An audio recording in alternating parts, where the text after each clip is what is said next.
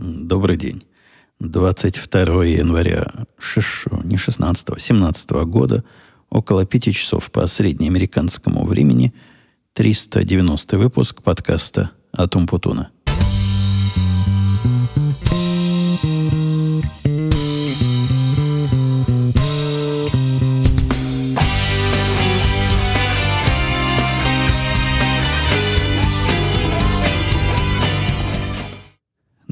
Что, дорогие мои слушатели, вернулись из своих длительных отпусков, привыкли к работе, готовы э, к новому сезону 2017 года. В 2017 году, который вот начался, я, я, кстати, вас с Новым годом поздравляю. Мы с, с вами между, э, когда был 20-х числах декабря, был последний выпуск, и вот до сегодня – не разговаривали и не общались в этом подкасте. Так что те, кто не слушает меня в других местах, поздравляю, желаю и всего прочего. Новый год приятный праздник, и на него, по-моему, надо друг друга поздравлять без всякой политической корректности и прочих глупостей. Но, но и поскольку начало года, все расцветает. Э, Кстати, не так смешно расцветает. Вчера у нас весна устроилась, и даже у жены цветы. Решили, что э, действительно весна пришла. Как-то как попытались проснуться от зимней спячки. Э, 14 градусов тепла вдруг в Чикаго случилось. Сегодня, правда, уже не так тепло, но все равно, все равно тепло. Вот такие перепады от мороза, который был весь практически начало января и конец декабря, морозы стояли. Снег даже был, и я хвастался вам, что успел машинку по снегу проверить, как оно ездит, а, а вот теперь такая теплынь. При этом обещают еще, еще теплее будет. Уж куда теплее. Может, я в следующий четверг вообще на работу в шортах опять схожу. Это было интересно. Начнем начало года с работы, потому что у вас, у вас, дорогие мои, это длинные-длинные праздники были. И, и кстати, по, праздник, по поводу праздников. И я тут как-то возмущался в течение многих лет э, длинными каникулами для взрослых людей. А на практике и у нас конец года, но, правда, у нас праздники длинные, но не, не, в, не в тот период, как у вас. Где-то начинаются числа 24 23 а заканчиваются числа 3 2 Так вот, э, официально у нас таких праздников не было. Была официально путаница. Я о ней в прошлый раз рассказывал, по-моему, когда начальник сказал о, о праздниках. Мол, возьмите себе лишние два выходных – потому что эти вышли на рабочие дни. А как потом оказалось, не вышли они на рабочие дни. Я его спросил, говорю, чувак, что ты нас всех запутал? Мы все не знали эти дни выходные, которые после Рождества и, по-моему, до Нового или после Нового года мы работаем или нет. В, нашем, в нашей книге написано, что когда биржа не работает, и мы не работаем. А у тебя такое странное письмо. Его ответ был еще страннее, чем его начальное письмо – он сказал, ну, мне казалось всем понятно, что я имею в виду, мол, если вы хотите в этот день работать, то работайте на здоровье, а возьмите себе потом выходные в другой день. Почему? Почему именно про эти он такое решил сказать? Почему про любые другие он не говорил такого? Э, какая-то тут загадка. По-моему, он сам что-то напутал, а потом пытался представить это с каким-то вменяемым объяснением. Но, в общем, никто не понял. А к чему я это? К тому, что идея вот этих длинных каникул хороша, поскольку работы мало было. То есть работы было, как всегда, много, но работали в полулитургическом режиме. И бывает такое, я выползаю к своим к станкам в 10.30, смотрю, а я первый. Все остальные еще спят. Видимо, ну, воз, возлияния были в прошлую ночь. Или просто расслабились. Короче говоря, работа шла ни шатка, ни валка. И, наверное, стоило, стоило бы официально просто устроить неделю выходных, неделю каникул и не пытаться создавать видимость активности на рабочем. Хотя я, я вполне работал. Вполне работал. Китайца своего гонял. И другого программиста своего гонял. И тетку э, вопросами доставал. И с начальством беседовал. Но все равно не то. Э, и на фоне всего этого не того случилось тут... Это даже не проблема такая, а специфика. Специфика, которая, которую можно определить, пока сам не сделаешь, хорошо не будет. Конечно, это путь в никуда. Конечно, в любой работе и в любой такой коллективной деятельности делегирование это все. И, ну, это очень важно. Я поддерживаю идею о том, что мне самому заниматься всем уж не надо, а для этого есть специальные люди, которые должны свои дела делать. И когда, например, вчера к нам не пришли какие-то данные, да, конечно, я могу и сам написать э, поставщикам письмо гневное и рассказать, что не пришло, но займет это у меня выбор всех этих материалов и описание всех проблем, ну, наверное, полчаса. А зачем? Зачем полчаса занимать, когда можно чем-то другим полезным? И особенно если есть у нас тетка, которая вот этим умеет, любит, и с них потом не слезет. И я им письмо напишу, может, позвоню потом пару раз, а она будет сидеть, пока все не починит. Поэтому я, я ей поручил.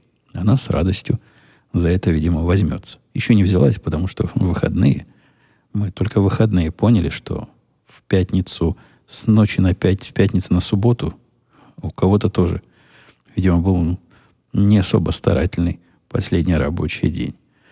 Но и в таких более приземленных делах, когда нужно писать программы, программировать компьютеры, тоже делегирование хорошо. Поскольку самому глупости делать не надо, даже не только глупости. Если есть несколько задач, и необходимо за короткий срок выпустить продукт, то какой бы ты ни был шустрый, производительный, и да, я понимаю, вместо того, чтобы дать своему работнику вот эту задачу, объяснить ему за, за полдня, я могу все это сделать за два дня сам. А он будет делать неделю. Но даже две. Но мне гораздо, гораздо выгоднее потратить полдня и подождать неделю, чем заниматься этим самому. Клоню я это к тому, что вот эта моя теория делегирования, с одной стороны, дала течь, а с другой стороны, ну вот есть во мне вера в адекватность человечества. А она тоже в, очеред... в очередной раз доказала, что слишком я человечеству доверяю. Где-то мы что с вами давно сидим, помним, что в, в ноябре мы должны были к 15 ноября выгнать версию продукта, которая будет такое, такое, такое уметь делать. И с 15 ноября начался новый этап, который с самого начала был косенько и кривенько задуман. Во-первых, э, почему косенько и кривенько? Потому что это не мой этап. Я свою часть допилил, пуля с моей стороны вылетела. Теперь, значит, наши бизнесы должны работать с нашим же китайцем и нарисовать к этому красиво все и придумать, как оно все будет работать. Они на вид знали, чего не хотят. Они мне даже это пару раз рассказывали на совещаниях, и звучали при этом уверенно. То есть было понятно, вот они хотят от, отсюда до сюда в эту версию включить вот такая функциональность, они понимали. Но, видимо, они понимали в самом начале, 15 ноября, потому что когда позвонил мне мой начальник, когда это было, 15 января, то есть прошло два месяца, и спросил, а сколько, по моему мнению, они еще будут это дело пилить? Я посмотрел на то, что они пилят. Ну, и ужаснулся. Чего там скрывать. От начального плана выпустить продукт, который будет работать, может быть ограниченно, но, но покрывать необходимый минимум прямо сейчас, они ушли сделать продукт, который будет хорош решительно всем. Начальник меня и спросил, мол, да, я понимаю, я, я там сам напридумывал, но как по-твоему, сколько времени? месяц за три закончат, сказать три месяца то же самое сказать, что три тысячи лет. Потому что на три месяца в, нашей, в нашем деле очень трудно что-то прогнозировать, практически невозможно. Хоть как-то можно прогнозировать на короткий срок. Но для того, чтобы на этот срок прогнозировать, нужно определить рамочки, чего же мы хотим делать. Я ему так и сказал, говорю, чувак, три месяца это то же самое сказать никогда. Или это останется проект с открытым определением и непонятным результатом. Посему, сказал я, устрою очередную революцию. Я беру, беру бразды в свои руки и этой частью, и давайте, прекратите выдумывать, будем делать так, как я сказал. И срок назначил я себе и, и всей этой команде, которая теперь на меня работает, а, а то есть всем, назначил две недели. Через две недели, верил я, сделаем его вот отсюда до сюда, и ни шагом больше, ни шагом меньше. Это, я вам доложу, конечно, работа несложная. С моей стороны, ну, раз уж я в это дело впрягся, то я и на себя взял. Начальник не может исключительно пальцем показывать другим. Ну, в моем понимании. Такой играющий тренер не может исключительно рассказывать, как надо бить мяч. Он должен время от времени подойти к мячу и ударить самому. Это, это очень полезно. То есть мои удары по мячу там были примерно на 2-3 дня. Я их быстренько, быстренько выполнил. И после этого стал писать различные отчеты китайцу, тетке, начальнику, еще там одному чуваку из бизнеса, задавая, спрашивая. У, у них там, вы знаете, какой-то бизнеса говорят, сделай, чтобы были типы. Вот говорят, на экране должны показываться типы записи. И если они такое говорят китайцу нашему, китаец говорит, ну, хорошо, сделаю. Хотя он не знает, что сделать. Что за типы, он не понимает. Как, как именно их показывать, он не понимает. Откуда именно брать, он не понимает. Во что их переводить, он не понимает. В результате он проведет день, два, три, копаясь в чужих местах, пытаясь догадаться, а что, о, чем же, о чем же был разговор. Ну, со мной так не пройдет. Я пишу так назначаю нашей тетке, опиши, какие типы, что это, как должно показываться и как оно должно выглядеть. И пока она не опишет, китаец мой пальцем не пошевелит в этой области. Экономит, доложу вам, кучу времени, усилий и совершенно ненужной исследовательской работы. Это у меня выскочило, простите, сообщение, которое говорит «чеки на столе». Оно у меня раз в две недели, вы помните, выскакивает и просит заплатить за что-нибудь, за что надо. В этот раз как-то не надо. Я с этими чеками почти полностью перешел на электронные оплаты. Ну, то есть и чеки вы, если, если вы следите за моими исследованиями по советам одного из вас, а может даже больше, чем одного из, из вас, дорогие слушатели, я перестал платить руками и плачу исключительно полуэлектронным образом через банк, но как-то их все меньше и меньше. Все меньше денег от меня хотят. Э, все платежи, которые постоянные, они на автопилоте, а такие э, внезапные, если чеки приходят, то обычно даже не раз в две недели, а реже. И, э, в общем, я в этом проекте, в нашем, в нашем, он-то наш, но не в своей абсолютно части, которую надеялся пустить на самотеке, был уверен, что Уж тут они сами в своей области это договорятся. Нет, не договорились. Нельзя, нельзя, нельзя давать им волю. Дашь им волю, и будет им вот эти скромные вопросы, а будет ли через три месяца у нас какой-то продукт. Даже не изучая никак, какой продукт, какие задачи, мы-то с вами, как люди бывалые, можем сказать однозначно, нет, ничего через три месяца не будет. А отключаясь на время или навсегда – от рабочих тем э, вокруг меня, но не могу, не могу молчать. У, ушедший уже президент, который улетел как э, Карлсон на вертолете, вы знаете, он там в конце, когда нового президента назначают, старый улетает на вертолете. Не то, что куда-то уж улетает далеко, а там кружок делает над, над этой полянкой Белого дома. Но выглядит, как будто бы действительно Карлсон, который улетел, и, и не вернется. Э, э, проявлял он совершенно не, неприличную и неадекватную активность в последние свои дни и недели. Но то, что они устроили в ООН против Израиля, а потом выступление министра иностранных дел, где он рассказывал, какой Израиль, в общем, ну, гады, и как они бедных э, палестинских босиков обижают. Это, это было беспрецедентно отвратительно. И у меня даже терминов нет описать, насколько это было неадекватно и непристойное поведение. Недостойное, непристойное и даже для Обамы и даже для его администрации, по большому счету, такой не, не очень любящий Израиль, это было поразительно гнусно. Особенно это было поразительно гнусно на, как раз на грани неприличности, э, в контексте, что вот эти предложения, как, как же нам силой Израиль с палестинцами помирить, э, прозвучали от министра иностранных дел за две недели до ухода его с поста. То есть это он копает яму под новую администрацию. Да, я, я недоволен был, весь в гневе, мы с женой вместе гневались. Жена моя, кстати, когда она гневается у себя, там тоже, тоже в русских местах, в русской тусовке, э, в живом журнале гневается, там ее быстро на место ставят. То есть в тусовке, где она общается, люди э, такие либеральные в основном. Ну, феминистки, они вообще дикие либералы.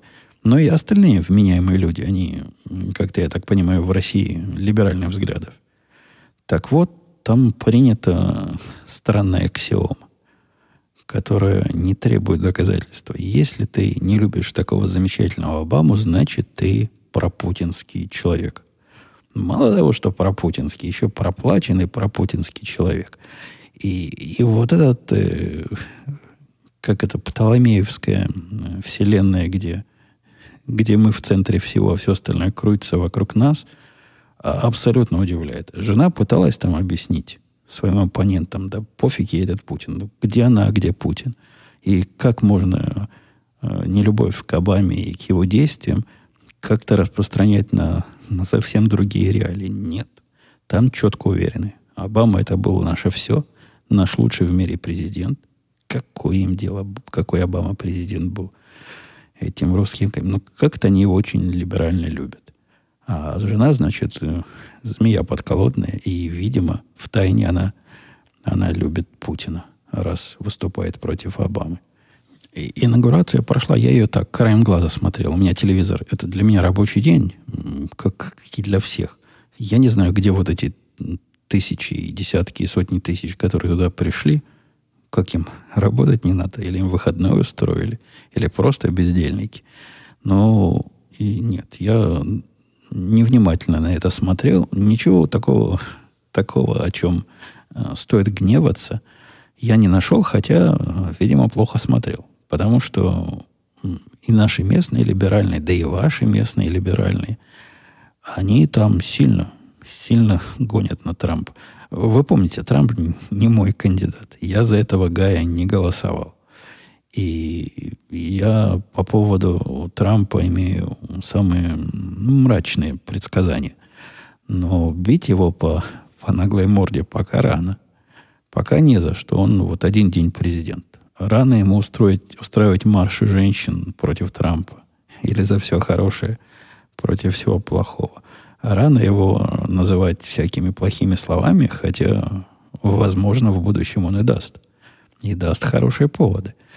Но когда выходит... Это я случайно включил. И, и я не слушаю больше русское радио. Ну, почти не слушаю. Потому что стало на меня чрезвычайно раздражать после того, как они про Америку экспертно стали выступать. И есть там у них, у них вполне вменяемый человек, который в Вашингтоне сейчас находится. Поехал в Вашингтон на, на подработку. И он, сидя в Вашингтоне уже несколько месяцев, настолько поразительно не понимает реальности вокруг себя. Ну, это тот самый чувак, который сетовал в свое время. Ну, все же либералы были уверены, что, конечно, победит Клинтон, потому что она наше все и светоч. Так вот, он сетовал на то, что, ну как же, республиканцы сами виноваты, как, значит, республиканская партия, руководство партии допустило Трампа. То есть они должны были его как-то не допустить, как-то прижать, как-то вызвать на обком этой самой республиканской партии и сказать, нет, мол, ты не пойдешь. Ну, как на ковер вызвать и, и пожурить. У него вот такие взгляды. А вчера он высказал вообще круто. Он назвал инаугурационную речь Трампа какое-то он слово использовал, ну, такое, то ли неэтичное, то ли непристойное, то ли э, вот что-то в этом, в этом роде. Примерно такой синоним. И сразу же э, вот этот факт меня удивил. То, что прилично, неприлично, это вопрос дискуссионный. Но сразу без перехода он пошутил по поводу э, дохлой белки на голове у Трампа. Мне, как мастеру слова, который тут сидит давно и в микрофон разговаривает упорно и, наверное, сотни тысяч часов наговорил, видится в этом, я думаю, многим из вас какой-то диссонанс. Ну, как любит мой коллега по подкасту «Радио Ти» говорить, либо штаны наденьте, либо крестик снимите. Но нельзя одновременно на неэтичность речи намекать или даже прямо указывать, а после этого шутить вот таким образом.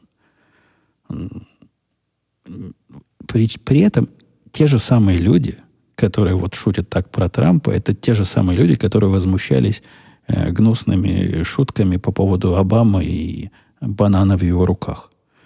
Они не понимают, что этика, эстетика и всякие прочие нравственные категории не зависят, собственно, от того, нравится вам этот чувак или не нравится. Было абсолютно отвратительно рисовать Обаму с бананом и, советовать ему ехать обратно в Африку. Э, ровно так же отвратительно рассказывать, что у Трампа на голове сдохла белка. Не знаю, как-то мое чувство прекрасного вот эти диссонансы нарушают, и какие-то колокольцы во мне э, звенят недовольно. Хотя, напомню, я более чем, более чем пессимистически смотрю на перспективы наши на следующие четыре года. А у жены был ну, странный квест. Попала она как кур во щип. Что за щип такой? Где их ощипывают, этих кур? Ну, туда она попала. Э, ходит жена моя раз в неделю в магазин большой. Любит она его там. Экономичные семейные упаковки. Э, Сам склад называется такой магазин-клуб. А, то есть пускает магазин, в который пускает не всех. Меня это удивляло в мире капитализма еще в первые дни, когда я сюда приехал, и до сих пор. Хотя, конечно, я понимаю вот эти программы лояльности и все прочее, как они людей привязывают к тому или иному магазину. Но там подход формальный. Вот действительно, без, без карточки членства этого клуба, прямо элитный клуб, в магазин не войдешь. Она каждый год эту карточку продлевает, и в этот раз ей выдали премию. То есть заставили взять премию. Когда продлевала она карточку, подошел к ней менеджер специально говорит, о, говорит, мэм, я вижу, вы тут у нас не первый год, и у вас какая-то вот какое-то особое членство. Но там у них странная система. То есть за 40 долларов ты можешь стать обычным членом, за 50 каким-то привилегированным, за 70 еще с каким-то крутым. И в зависимости от твоей крутости какие-то разные скидки положены на, на, все, на все такое. Жена в этом понимает. Как-то она рассчитала, что вот этим вторым уровнем блата ей вполне хватает в этом магазине. Ну так вот, сказал менеджер, вы тут такая, такая привилегированная у нас заказчица, и не первый год э, в членах состоите, вам подарок. Сюрприз, сюрприз, вам подарок. Какой же подарок? Спросила жена. И, и, наверное, спросите вы. А подарок такой, положена вам сосиска бесплатно. Но сосиска в тесте, то есть хот-дог. Вот пойдите в ближайшее место, и вам выдадут сосиску. Не хотелось моей жене эту сосиску, и она ее таки не съела, а мне принесла. Но раз положено, раз просит, раз менеджер настаивает, пошла она, бедная, за сосиской. А в этом магазине отдел выдачи сосисок, он как-то сбоку. То есть до него сначала надо дойти. Там магазин здоровенный, ну просто как, как футбольное поле. Может, даже и больше. Пошла она за, за своей бесплатной сосиской в другой конец магазина, говорит, ну, давайте, меня он, начальник прислал. Эти выпучили глаза и говорят, какая, какая, какая такая сосиска? Не знаем никакой, нам ничего не передавали. Но вот же, говорит жена, у меня, у меня бумажка, он мне написал прийти получить подарок. Они говорят, нет, не в курсе. Будем звонить э, руководству разбираться. Бодяга это шла долго. То есть пока это менеджеры нашли, пока он пришел, жена уже 33 раза прокляла все это на свете. Уже хотела просто купить эту сосиску, чтобы они от нее отстали и уйти. Сосиска стоит доллар семьдесят. Вот такой подарок на доллар семьдесят. Но нет, пришел начальник и начал вот этих э, изготовителей сосисок учить, почему они не правы. И как вот эту бумажку подарочную правильно читать. Полчаса бедная провела она в этой, в этой, в этом получении подарков. Прокляла все на свете, принесла в конце концов эту холодную сосиску мне, которую я без особого... Вот, прямо скажем, сосиска не стоила полчаса э, усилий. Ну, вот между нами. Не стоило. Я бы на ее месте просто ушел и не стал ждать, но ей, видимо, было как-то неудобно. Не хотелось обидеть людей. Они ведь все пределе. Все пытаются ей помочь. Все пытаются ей выдать подарок. По-моему, в прошлый раз я с вами делился, что телевидение оппозиционное, которое я тут смотрел, то есть республиканское, то бишь Fox News, э, не знаю я, как будет дальше как будет с ним и со мной дальше, потому что никогда я их не видел в роли победителей. Когда я стал активно смотреть телевидение, мы уже были в роли проигравших все. Ну, потом, конечно, от этого замечательного мудрого Обамы, который тоже профукал практически все позиции свои, э, демократические, везде, где только мог, постепенно, постепенно наши приходили. Вот пока не пришли везде. И как же я буду смотреть это самое телевидение, когда оно станет таким правительственным? Как оно изменится, изменится ли вообще, это была для меня загадка. К сожалению, пришла на нее первая отгадка и самого, я вам скажу, неприятного, неприятного характера. Любимая нами, и мной, и женой ведущая программы, по-моему, она в 8 или в 9 часов по нашему времени шла, и которую – ну, она у меня на записи стоит. У меня две программы Fox стоят на записи.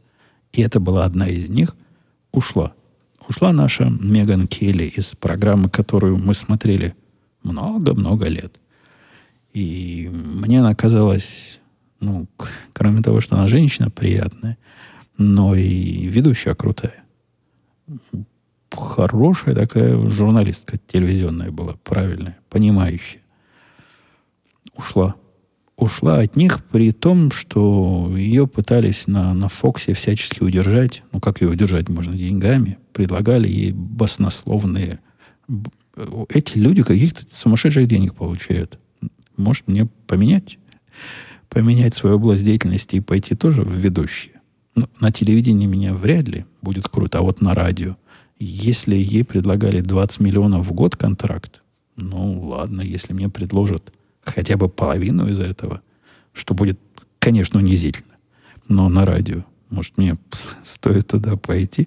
Вряд ли. Вряд ли предложат, вряд ли пойду. Но она ушла. И ее место занял такой никакой чувак. Хотя же не нравится, говорит он, какой симпатичный. Некий чувак по фамилии Карлсон.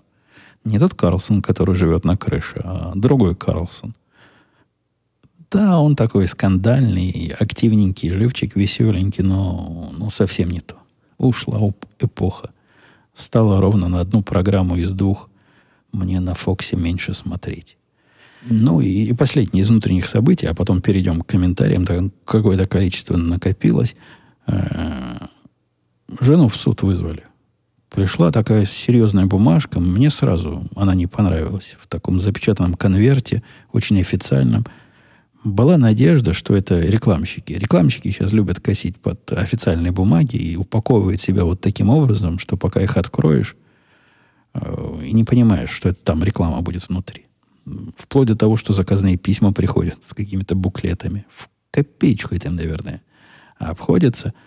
А, но тут нет. Тут такое письмо серьезное, и в письме серьезная заява. Прийти жене в суд, поскольку выбрана она в жюри то есть присяжные заседатели. И это произойдет, по-моему, 28 или 29 числа в добровольно-принудительном порядке. То есть это, конечно, ну, ее как священная обязанность, но в то же время ее священное право. То есть и право, и обязанность. Короче говоря, надо прийти. Э, за день до этого надо позвонить туда и сообщить, вот, что ты получила, подтвердить все это получение. И да, пойдет жена кого-то судить. Тип процесса это, ну, действительно, это вот такой, как вы в кино видите, где сидят 12 присяжных, 12 мужчин и женщин разного пола, разного возраста и разного цвета и решают чью-то судьбу. О чем дело, кто там, за что его судить, непонятно. Там видно будет. Жена моя в полной, не то что в панике, но волнении говорит, как же я буду? Ну как же, а вдруг я чего-то не пойму? Они там не по-русски ведь говорят. Да, я понимаю английский, но вдруг какие-то детали. А из-за этих деталей я человек на электрический стул посажу. Скорее всего, попадется какой-нибудь, не знаю, пьяный водитель который проехал на красный свет, или какой-нибудь неплательщик элементов. Вряд ли там будет э, босс мафии или серийный убийца. Сомневаюсь. Что-то банальное будет. Но все равно волнуется. Говорит, если я, э, если я чего-то не пойму, ос, осуждение невинного произойдет. Поэтому я их всех оправдаю. И так прямо и скажу, когда спросят. Я думаю, если она так скажет, а в этой системе из жюри можно выбрасывать э, с двух сторон. Ну, вы в сериалах тоже это видели. То есть обвинение может убрать э, присяжных, которые им кажутся неадекватными, и защита может убрать. Я думаю, моя жена будет первым кандидатом, который обвинение уберет. Если она заявит, что всех оправдает, ну, лишь бы, лишь бы чего не случилось. Давайте посмотрим на ваши вопросы, комментарии. Э, Старокеп писал. Здравствуйте, Евгений. Благодарю вас за подкаст. Интересно слушать невыдуманные рассказы о вашей жизни. У меня, пожалуй, два вопроса. Первый вопрос такой длинный. Давайте, давайте, давайте. А, суть вопроса я сокращаю. Полный текст вы можете найти на сайте podcast.umputun.com. Пишет там э, Старокеп, что учится он в лучшем инженерном вузе страны, но в то же время ему э, отбили, отбили, а, убили. Убили желание заниматься физикой и математикой. Э, в глубине души я их люблю, но мне нужна пауза, чтобы снова начать интересоваться. А теперь у него... Э, а, теперь он пошел в сторону, значит, мою, профессиональную – и я так понимаю, что ему это... Он как-то туманно формулирует мысли, что вот с информатикой ничья рука, значит, не притрагивалась, и от компьютеров его не отбили. А вопрос в том, что смогут ли они претендовать на что-то, его проект, не очень понятно. Короче, он физик, и спрашивает, идти ли ему, значит, не, не физики, и не отобьют ли ему там. Я думаю, если такая тонкая душевная организация, то могут везде отбить. А если, если отбивается, то, может, не так уж и нежно он любит э, физику и математику. И это трудно мне дать совет. У меня никогда не возникала подобная проблема, хотя меня даже в институте учили вот примерно тому, вокруг чего я работаю всю жизнь с тех пор. Мне это, наоборот, казалось интересно. Ну, вот мне реально было интересно. Были некоторые курсы, которые я слушал с удовольствием. Перечитывал потом с удовольствием методички. Э, делал какие-то диплом, не дипломные, курсовые проекты с удовольствием. Не все, не многие, но были такие. Так что, может, и ни физика, ни математика, ни программирование это не ваше. А ваше будет нечто такое, в котором вам будет интересно учиться. Мне и сейчас учиться интересно. Я с большим удовольствием читаю разные материалы и смотрю иногда разные выступления – Э, людей в моей области. Как-то никакого желания заниматься вот этим делом оно у меня не отбивает. Вы неоднократно дальше писали, тут у него второй более короткий вопрос, что данный подкаст является вашим дневником. Как вы относитесь к тому, что люди благодарят вас за подкаст? Да нормально. А как, как можно относиться э, к благодарным? Благо, когда благодарят за подкаст, это лучше, наверное, не, не наверное, наверняка лучше, чем ругают. Контекст вопроса слушателя в том, что на самом деле, пишет он, если все так, то вы будете продолжать заниматься этим делом, даже если вас вообще не будут слушать. Но вы понимаете, в этом есть уже какая-то какие-то признаки психического заболевания. Если записывать подкаст, который, например, не выкладывать вообще, но это лучший способ сделать так, чтобы его никто не услышал, то ну, я, я бы заволновался, если бы вдруг я сам бы стал такие подкасты в стол писать. Стал бы волноваться, не надо ли мне идти к психотерапевту. Или даже к такому, который лекарствами лечит. Серьезно говоря, приятно, когда благодарят за подкаст. Приятно, когда люди слушают тебя. Ну, так, минутка славы. Я понимаю, что звездность моя, э, она звезда-то только в очень узких кругах, но тем не менее, если вам нравится со мной вот таким образом общаться, а у нас, как ни крути, есть общение. Я говорю, вы отвечаете, вы соглашаетесь, не соглашаетесь, спорите и, и хвалите. В общем, есть живой, живой такой процесс. Ничего не вижу в этом странного и удивительного. Привет Путун, писал Руганих. В последние пару месяцев нахожусь в раздумьях о покупке нового ноутбука. В одном из относительно недавних выпусков соседнего подкаста был разговор, и ты выразил мысль, что покупать нужно только те вещи, на которые можно заработать за пару недель. Собственно, по такому критерию мне MacBook не видать долго. Догадываюсь, дальше он пишет, что две недели это эмпирическая шкала для разных товаров разная. Ну, ну да, да, да, я до, до конца не читаю. Он спрашивает, что и автомобиль за две недели. Было бы хорошо. К сожалению, не всякий я могу купить за две недели пока. Ну, а что касается вот таких бытовых предметов, да, да ну, он, он спрашивает там ниже, почему именно две недели. Ну, как-то так мне эмпирически сложилось. Э, если, если можешь, то, то, то покупай, не думая. Спрашивает Роганик в том числе, а как ему быть, если... Да не надо мои правила на себя. Мои правила вовсе ведь не аксиома, как как выше сказано, про, про что у нас аксиома была. Какие-то аксиомы были выше. Не, это всего лишь мое собственное наблюдение. И оно вовсе не является руководством к покупке или не покупке. Оно является всего лишь критерием, это легкая покупка или нет.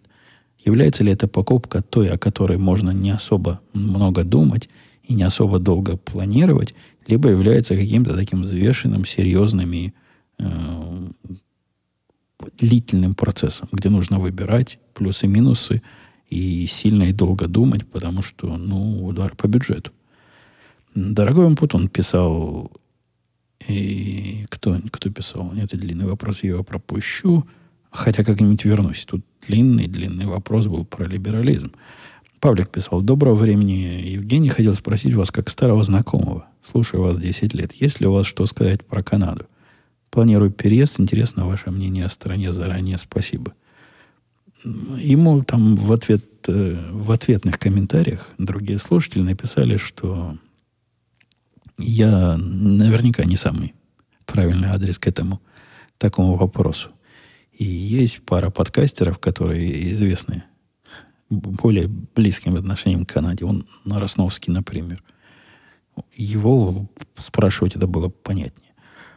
Я в Канаде был один раз, прописью один. Э, сказать, что мне там понравилось, не скажу. Мне показалось, это какая-то глухая дыра, провинция, болото.